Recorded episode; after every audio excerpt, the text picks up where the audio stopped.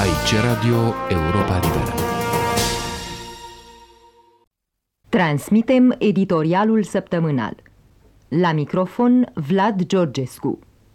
Avem deseori talentul noi românii să ne amăgim, transformând de pildă înfrângerile în victorii. Vorbim, de exemplu, despre victoria de la Rovine, dar uităm să spunem că, îndată după bătălie, Mircea cel Bătrân și-a pierdut pentru doi ani tronul și că s-a refugiat peste hotare. Vorbim de victoria de la Călugăreni, dar uităm că a doua zi Mihai Viteal s-a retras în munți, iar turcii, celebrul Sinan Pașa, cu toți dinții lui pierduți în mocirlă, au ocupat București și Târgoviștea, transformând bisericile în moschei. Lăudăm patriotismul și spiritul luminat al lui Brâncoveanu, dar uităm că boierii și supușii lui nu au mișcat un deget atunci când vreo duzină de turci, nu mai mulți, l-au ridicat și dus la Constantinopol ca să-l omoare.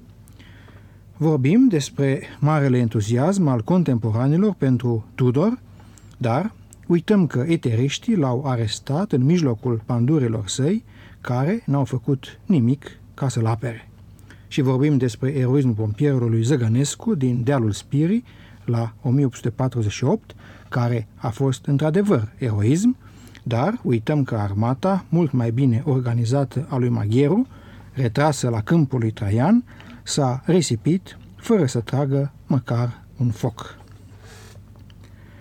Mi-au venit toate aceste autoamăgiri în minte acum la moartea lui Eliade, pentru că Eliade este și el un exemplu al felului în care ne-am îngăduit noi românii de mai multe ori în istorie să ne automutilăm, omorându-ne moral, spiritual și nu rare ori chiar fizic, cărturarii și oamenii de bine.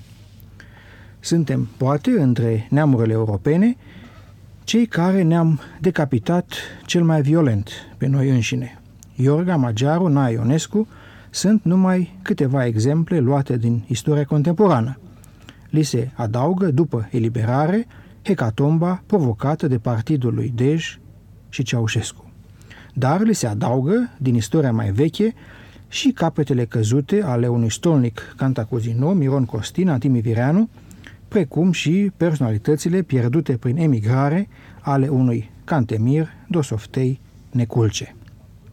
Dramatic mi se pare a fi faptul că cel puțin de două ori în istorie, în momente care au fost probabil cruciale pentru direcția progresului nostru, cei mai mulți dintre cărturarii mari cu adevărat au fost fie uciși, fie exilați, fără a avea în acest fel urmași direcți sau un impact imediat asupra generațiilor mai tinere.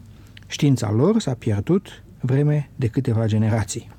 Lucrările lui Cantemir nu s-au tradus în românește și nu s-au publicat în țara lui decât în veacul trecut.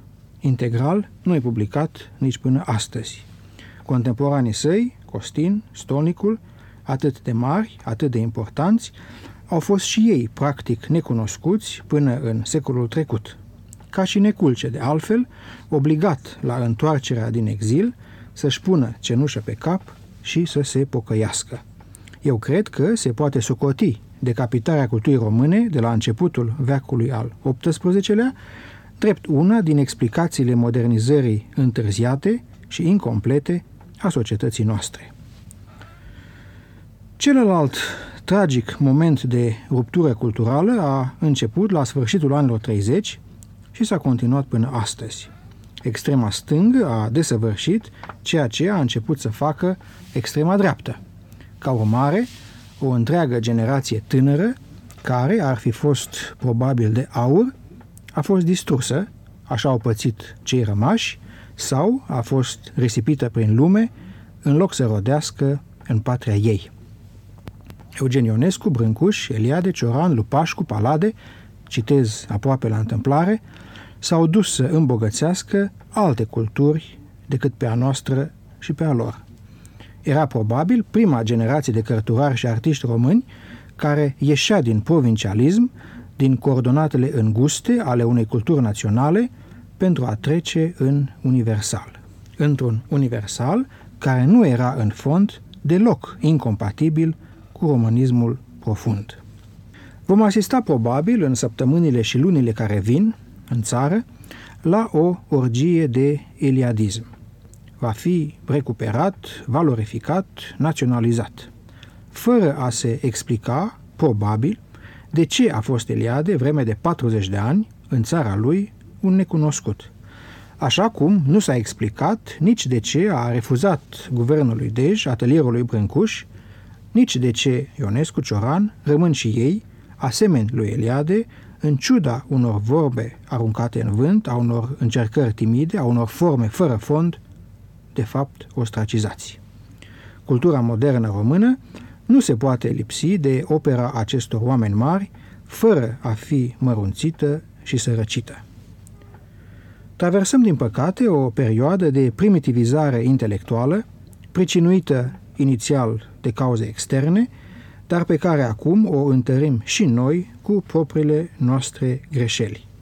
Nu toate păcatele se pot pune în spinarea străinilor. Moartea lui Eliade ar trebui să ne îndemne la reflexie, să ne facă să ne întrebăm de ce aproape toate contribuțiile noastre majore la cultura universală au fost rodul unor exilați. Avem, cred, nevoie, noi românii, de un duș rece, care să ne scoată din euforia în care ne complacem și prin care nu facem decât să ne amăgim. Ne-am omorât, la propriu și la figurat, prea mulți cărturari, iar pe alții i-am scos dintre noi cu condamnabilă inconștiență și ne reîntoarcem mereu de unde am mai plecat odată. Se cheamă aceasta progres? Am transmis editorialul săptămânal. V-a vorbit Vlad Georgescu. Aici e Radio Europa Liberă. Aici Radio Europa Liberă.